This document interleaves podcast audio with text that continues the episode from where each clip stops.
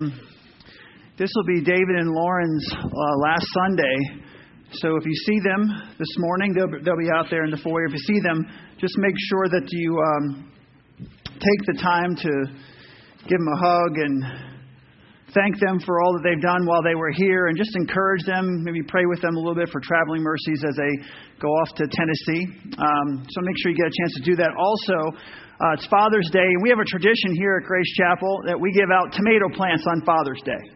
And uh, we've been doing it for a long time. Sometimes we'll mix in other things, but uh, usually tomato plants. So we have tomato plants out there. That's why when you walked in, you saw those tomato plants. We're not planting a garden, we're giving them to you to plant in your garden. Um, so make sure, as you're, if you're a dad, you take one of those tomato plants on your way out. Um, I hope you are encouraged. It's not all finished yet, but you know the stage, the lighting's going in. They they put the drains in. If you look out there, why all the cones are out there. They're putting the drains in. They they they're pulling things out and getting it ready to pave uh, first part of July, first week in July. Um, the building's almost finished being painted. Uh, some of the aesthetics that'll go on the building. The glass door is coming in this week. Instead of having that garage door, we'll have a glass door and, and, and change that out. So there's a lot of other things that are going to be happening over the next two or three weeks that will completely transform the look of this campus. And I just want to thank once again all those who are working so hard to make it look so good. They're doing a fantastic job. We're in a, we're in a series called Great Expectations. And I've really enjoyed doing this series because it's, it's biblical, but it's very practical as well. And I don't know about you, but I have, uh, I have found myself in conversations about other people that are, uh, to say the least, not very uplifting. You know, you're standing there in a conversation and it kind of turns, and you find yourself in a conversation where people are being discouraged or put down. And it's so easy, I found, for us to vilify other people or to set expectations that are almost impossible for those people to reach, and then basically judge them, if you will, for our unrealistic expectations. And one of the things I want to do this morning is as you sit here, don't poke the person next to you, okay? Make sure you're not poking anyone next to you, because this whole series should be self reflection. Obviously, we all want to learn, we all want to grow. And, and, so, this is more, and this morning especially, lot, hopefully, will be a lot of self reflection for you. Because if you're going to grow, I think it's one of the greatest gifts that God can give people is the gift of self reflection. To look at yourself and say, boy, I really need to work on this. I really need to grow here and grow there. You come into church sometime, you think everybody around you thinks they're perfect. They don't. They look sometimes perfect because they're sitting here and they're smiling, but they are not always feeling the way they look on the outside. So I want you to understand as we come together as the followers of Jesus Christ that we have a long way to go in our spiritual walk. Okay? We're no different than a person who walked in off the street, maybe for the first time in their lives, came to church this morning. The people around you are no different. They may be a little bit ahead of you on their spiritual journey, but they're on a spiritual journey. So when you, people say, oh, Christians are hypocrites, or Christians are this, or Christians are that, you know, that's not completely true all the time. Obviously, there are hypocrites in, in every walk of life. But what's happening is people who can reflect on their own weaknesses are trying to overcome those weaknesses and grow in those weaknesses, and sometimes they fall short.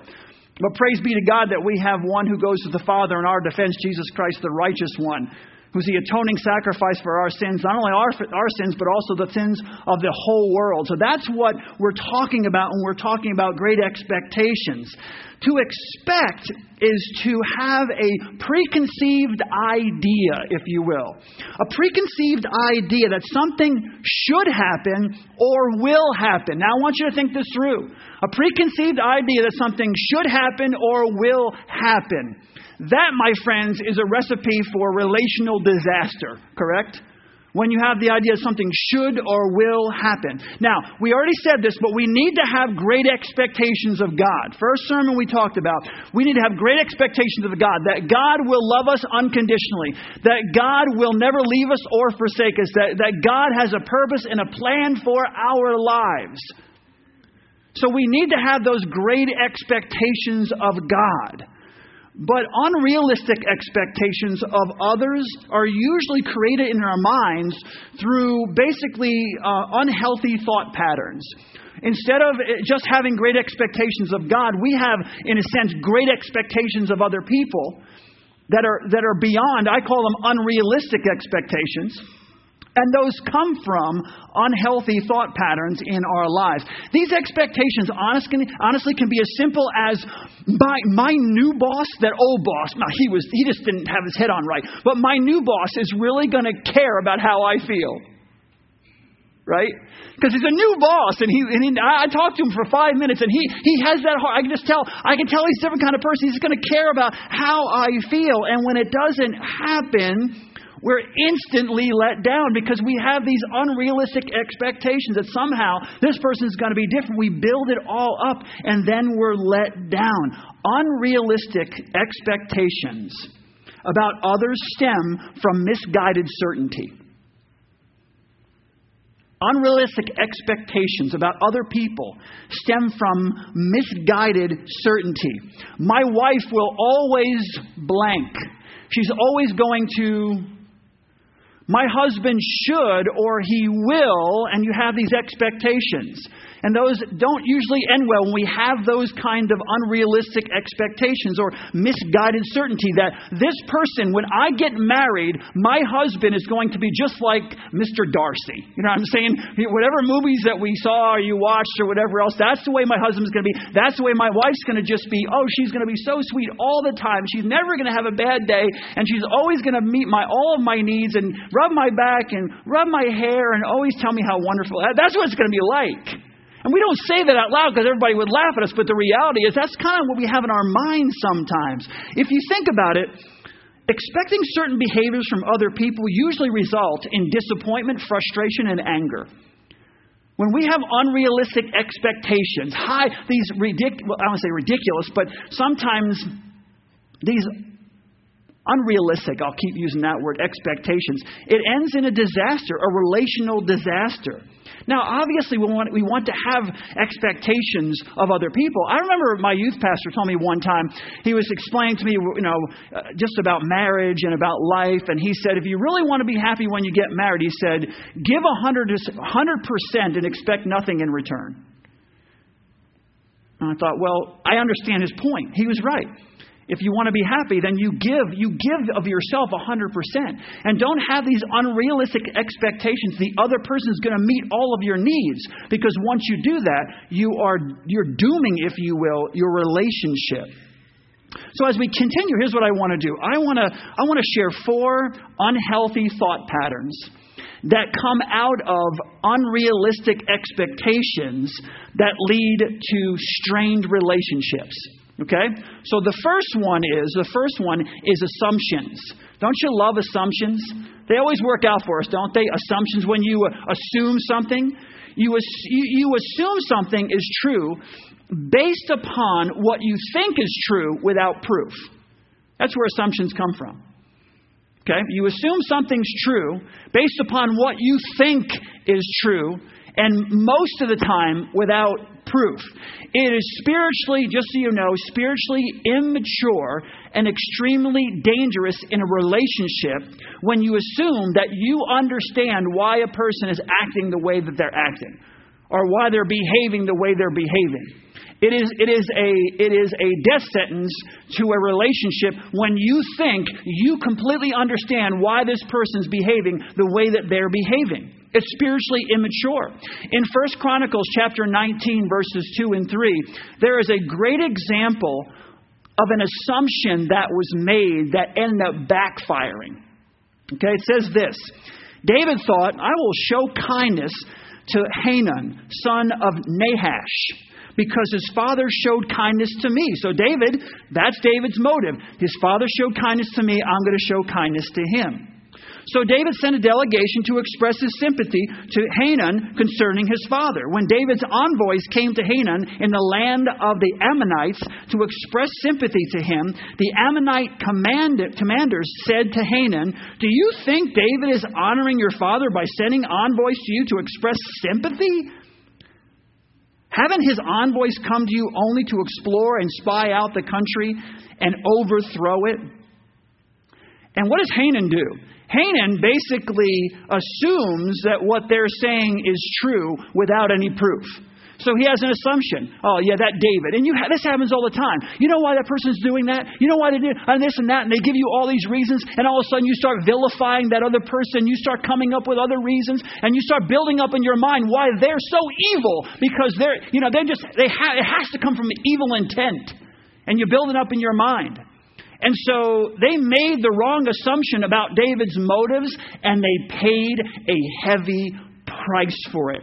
A battle ensued. There was a battle that went on, and thousands of people were killed. Assumptions destroy, kill relationships. When you assume something without proof, you are going to destroy your relationships with friends. What doesn't really matter. You destroy. What, well, I just assumed that you. Someone tell me when that sentence ever ended well right, in your life. Think about it. Well, I just assumed that you were going to pack the, right?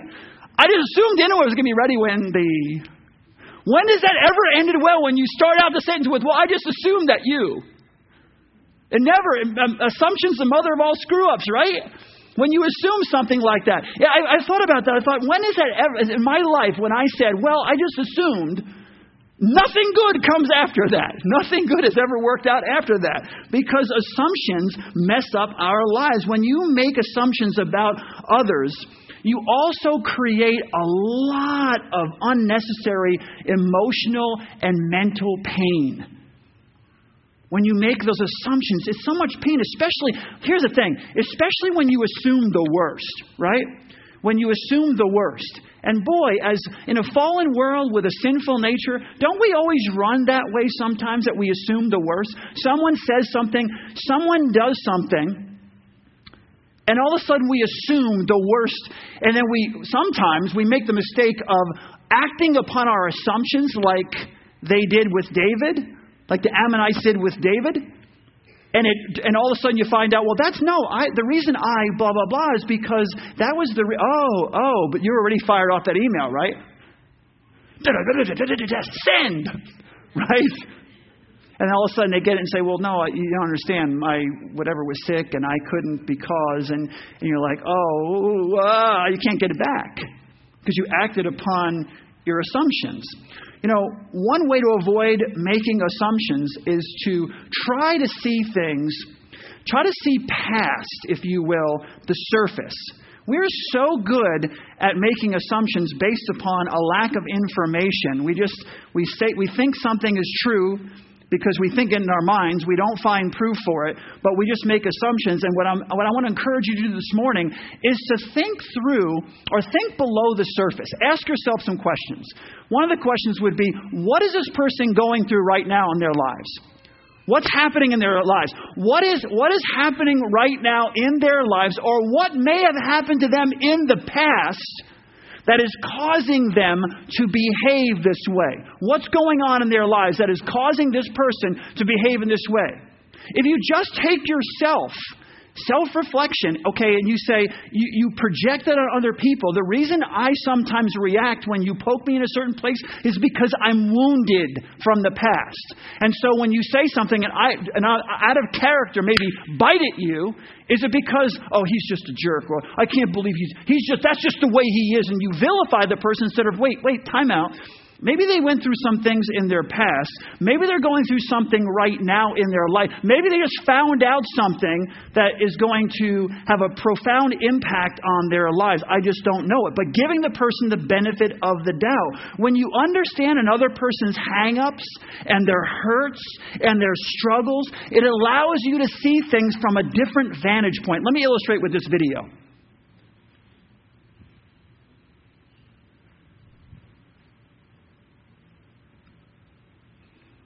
Get these lights too?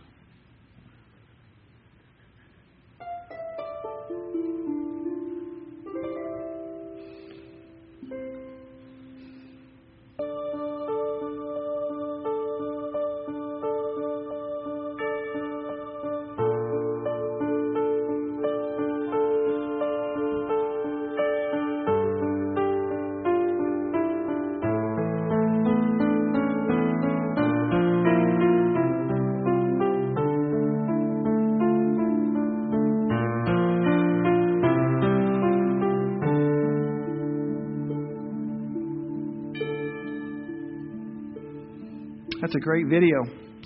And I think it's so true. We would, wouldn't we? If you actually could see inside a person's heart and, and understand what they're going through, I think it would change the way we react to each other. The second unhealthy thought pattern is comparison. Oh my gosh, does this ruin our lives? Truth be told, listen to this. You cannot, you, you cannot be content and envious at the same time.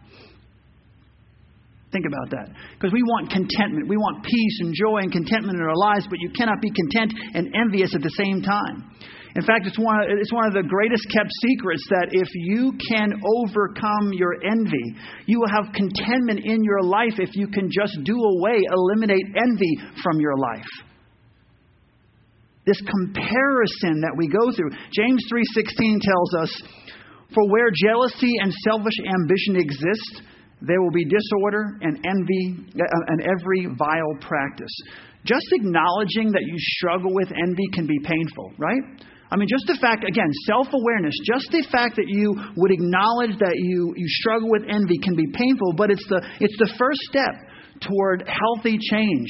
It's really the first step toward becoming more spiritually mature, having spiritual maturity in your life. God says that you the way that you change envy is to change your perspective, to look at things differently. While you may not completely be able to wipe out the, the feelings that bring envy, because that's just, we live in a fallen world, we have a sinful nature. It's hard for us not to feel what we're going to feel. So, though you may not be able to wipe out the feelings that cause envy, you can change the way you look at things. You can change your perspective, and that will help eliminate envy from your life. To change your perspective, the first thing you need to do is listen, stop comparing yourself to other people.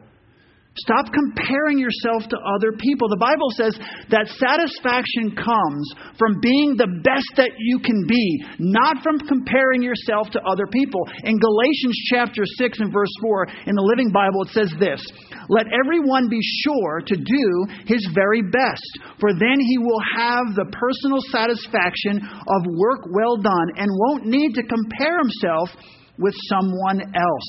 Think about it. Honestly, let's be honest with each other. How often do we compare our uh, compare ourselves to other people when it comes to our, our jobs or our our marriages, your husband, your wife, your you know whatever whatever it is, your car, your home, even your lawn.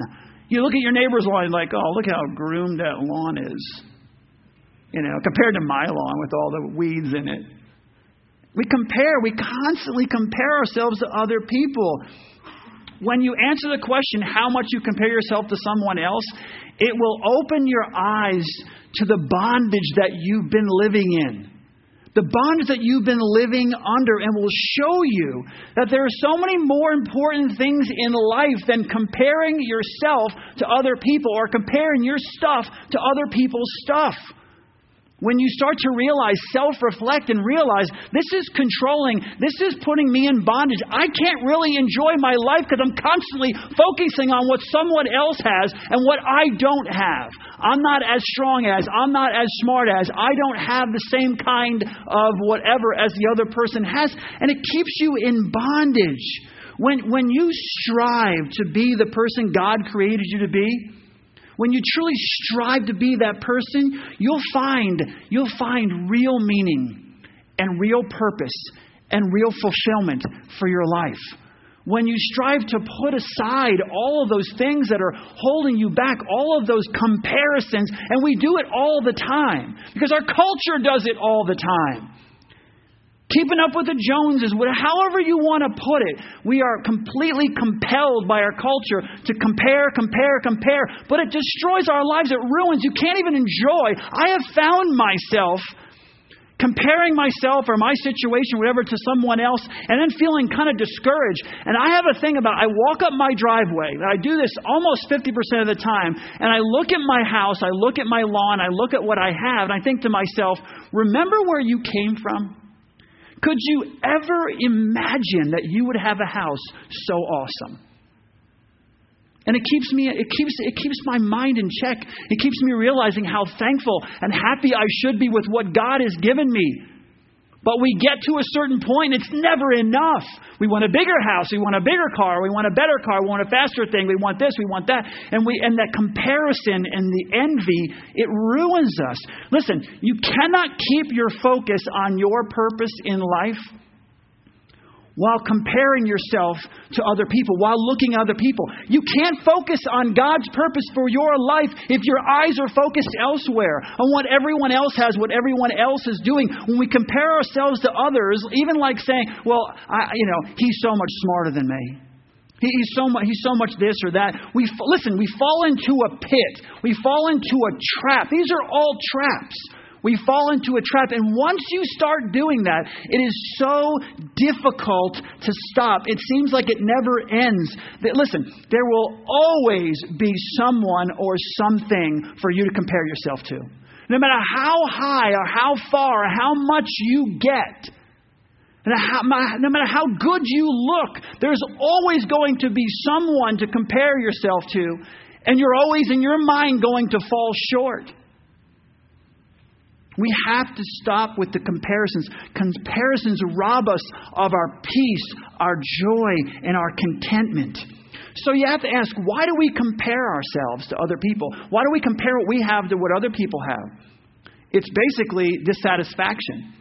Dissatisfaction drives your comparison. You're not satisfied with where you are and what you have. We want, we want to be better. We want to be stronger. We want to be smarter. We want to excel at the expense sometimes of other people. Yes, we will excel as long as we're excelling. If it's at the expense of someone else, if I harm someone else along the way, well, you know what? That's not my problem. The problem is, though, Philippians 2 3 reminds us do nothing, listen, do nothing from rivalry, rivalry or conceit, but in humility count others more significant than yourselves.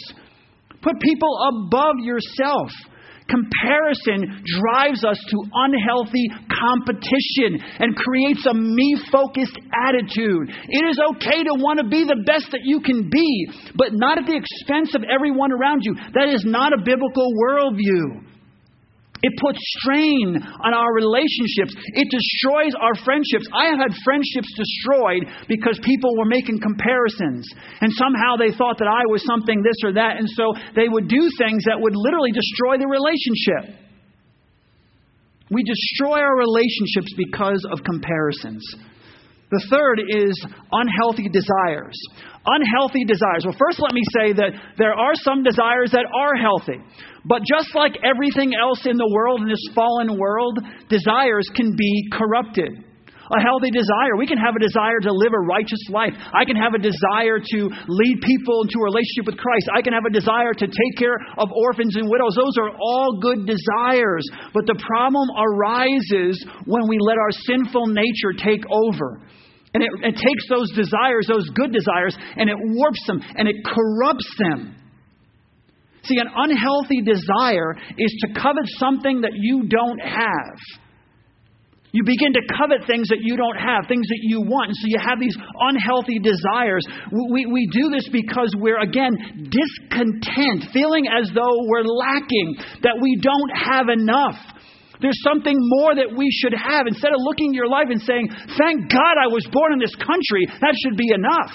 It's not enough because as soon as you get to a certain place, there's always something more. We desire something more. Desire, desires are closely related, closely linked to comparisons, right? You think about it. We compare ourselves, and the result is desire. We have this desire for something bigger, for something better. Why? Because now I compared myself to some of these people over here. I compare myself, and so my desires change. Instead of having positive desires, desires that honor God, I don't have those anymore because my desires are now pulled in a different direction and are warped and are corrupted, now I desire something else because I'm comparing myself to someone else.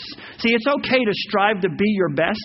It's okay to strive to be the best that you can be, that God has called you to be. But when those desires drive a wedge between you and other people, and you start to tear down people around you, and you watch your relationships begin to diminish, you cross the line, and those relationships become become uh, you basically they be, they are destroyed. Your relationships are destroyed. They're, they're permanently divided.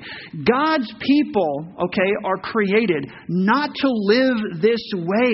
God's people, a godly person, should be motivated to do their best for Jesus Christ, to live their life with passion for Jesus Christ, to desire to achieve all they can achieve for God, not to beat someone else. That is not the goal of a Christian. It is to live your life to the fullest, to glorify God, and to accomplish, to accomplish all that He has for you, and help others around you accomplish that what He has for them as well. It is not to beat the other person. And comparison and desire drive us to do that. Fourth is me centered ideals. Here's a tough one. This is where I really want you to have self reflection. This is when this is when our minds create, in a sense, the perfect outcome, the perfect situation, or worst of all, the perfect person.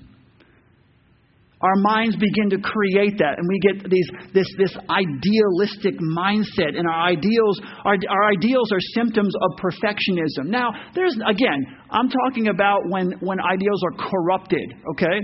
But again, we live in a fallen world. We're sinful people, and our ideals get corrupted. And, and some people have this perfec- perfectionistic attitude about others, those around them, and they end up destroying relationships based upon those ideals. They're usually set up, honestly, as unrealistic goals. Some of you are like, man, that's where I'm living right now. I'm living with someone, or I'm, i have people around me have these unrealistic goals which are almost always, my friends, impossible to live up to. Because honestly, what I've found is they change. They change as you try to live up to them. And you kill yourself trying to live up to these, uh, these unrealistic, idealistic goals, but you can, you can never do it. Because ideals are hard to achieve. You get you create this, this mental and emotional frustration. They cause you to live under this intense pressure. Think about it. This intense, this intense pressure, this immense pressure, and, and unnecessary anxiety. So we create this unnecessary anxiety with the people around us because we put them, we put idealistic expectations on them that they cannot live up to.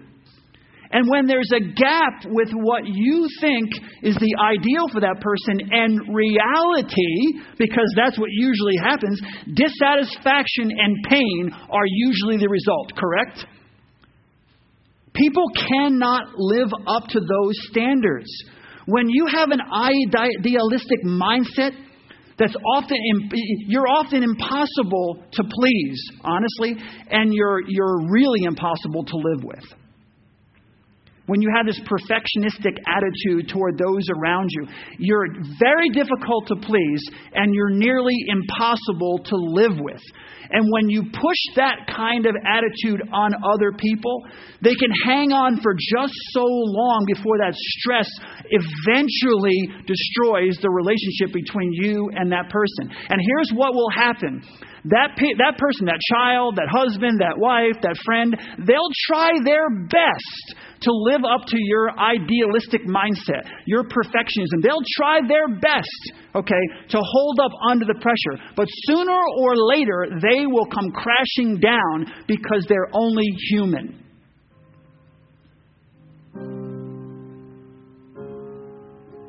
You see, I think every one of us can sit back and we hear that song or heard that on the radio, and I think every single person can relate to how that makes you feel. But can you admit, and can I admit, that we do that to other people? Can we admit that we inflict our expectations, our, our assumptions, our comparisons, our desires, our ideals on other people? Again, it's self reflection. It is so easy to hear that and say, Yes, that has happened to me in my life. People have such high expectations of me. It's so easy to see it when it happens to us. But can we see it when we do it to other people? That's what helps you grow spiritually. Hearing a song like that and just saying, Yes, I have felt that way, but then asking yourself, Do I make those around me feel that way as well? Parents, Ask yourself, Why are you pushing your child to be so great at this or great at that? Whatever, whatever it is. Is it for you or is it for them? Are you trying to relive the glory days? Are you trying to compare your child to other children and your child has to live up to the expectations that you have of them because your friend and your, your, your relatives expect a certain thing and go to a certain school? And so you have all these expectations of your children. Let me give you some, let me share some thoughts with, with you as a father and as a grandfather. We run around like squirrels from one activity to another all the time, trying to give our kids the edge, right? Trying to put them in a position where they're going to be successful. But what I've noticed is that God takes the back seat. God gets second billing. God gets, God gets pulled out when it's convenient. Somehow, God has become, in a Christian, not in a Christian world, not in the non Christian, God has been kind of like, He's become part of the, of the overall puzzle that we have for our children's lives. You know, we need to fit God in there to make sure they have that spiritual aspect to their lives. Let me tell you something. Investing in your child's spiritual life is the most important thing you will ever, ever do in your entire life. Because when they're done with all these activities that consume all of their time, we're leaving them defenseless. You say, What are you talking about? I, my kid knows this and my kid knows that. Let me read you from 1 Peter 5 8. It says this Be alert and of sober mind. Your enemy, the devil, prowls around like a roaring lion looking for someone to devour. Our children are spiritually vulnerable. They're, they're, they, are, they are defenseless. The way we bring them up sometimes, we make them defenseless. They will be unable to defend themselves, and they're going to end up like most of the world dysfunctional in their marriage, frustrated with their jobs, not able to work through conflict. They're going to, they're just going to be dis- discontent and stressed and disillusioned with life. Why? Because we had a part. We got to own some of this as parents. We had a part in building their foundation on shaky sand. And the enemy's going to come along and pick them off. We got to put God first. God needs to be first in their lives. All these other things are important. There is nothing wrong with all these other activities that our children are involved in. But the most important thing in their lives should be their relationship with Jesus Christ, and everything else should grow out of that relationship with Jesus Christ. Whatever else they do, should be to the glory of God. And they should understand that. And they would understand that if they had a dynamic, intense, strong foundation in their relationship with Jesus Christ. Listen, we need to have great expectations of God. Great expectations of God, but we need to avoid having unrealistic expectations of others. We need to allow people the freedom to grow in their relationship with Christ and grow in their relationship with others. We need to look at other people and start to understand that they don't act the way they act all the time just because they're jerks and something wrong with them and they're just evil and they're just terrible. There are things that go on in each in all of our lives that we don't know about all the time. We need to give each other the benefit of the doubt and maybe ask a more probing question when a person comes at you a little aggressive to step back and ask some questions. Do what Jesus would do. Look into the person's heart.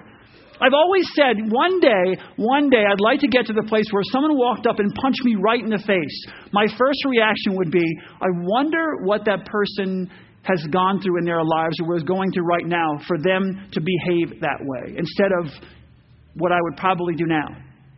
My first reaction we need to see people through the eyes of Christ and what they're going through. Are there evil people in the world? There certainly are. Are there people who do things just because? Absolutely. But the people sitting around you, most of the people in your family, most of the people in your in your friendships and in your life, they're not just trying to ruin your life. There's something going on in their life, and we should help them. We should be relational enough and have a strong enough spiritual life that we're reaching out and trying to understand why they're hurting and why they're doing what they're doing. Healthy relationships are based on Christ centered principles. We need to evaluate our motives and ask our God to help us readjust our stinking thinking. Because I have it, you have it, we all have it. Every single one of us. You want to grow, you want to become more mature, you want to change your life around completely, then you need some good self evaluation. Stop blaming your parents. Stop blaming this person. Stop blaming that. Look into your own heart. Yes, there are reasons why I turned out the way I turned out in my life, but at a certain point, I need to take ownership in my own life. It's a healthy thing to do. I need some self evaluation. Say, yes, this caused me to behave this way, but now what? Now, how do I move forward in my relationship with Christ? How do I move forward in my relationships in my family, relationship with, with my friends? How do I do that? God, help me to evaluate myself and the areas of my life that I really need to work on and stop telling people this is just the way God made me. And start asking yourself some difficult questions and getting the help that you need to become the person that God created you to be. If you have self reflection, and you have a Christ like heart to look into other people and ask some really tough questions and say, why are they behaving this way? What would cause them? If you can do that, your relationships will be transformed. Let's pray. Father, we love you, we praise you, and we thank you for the way you're working in our lives. Father, I pray that you would help us, as difficult as these sermons are sometimes to deal with. I pray that you'd help us individually to work on our own hearts to look at ourselves, to reflect on ourselves, Lord God, and, and ask the tough questions.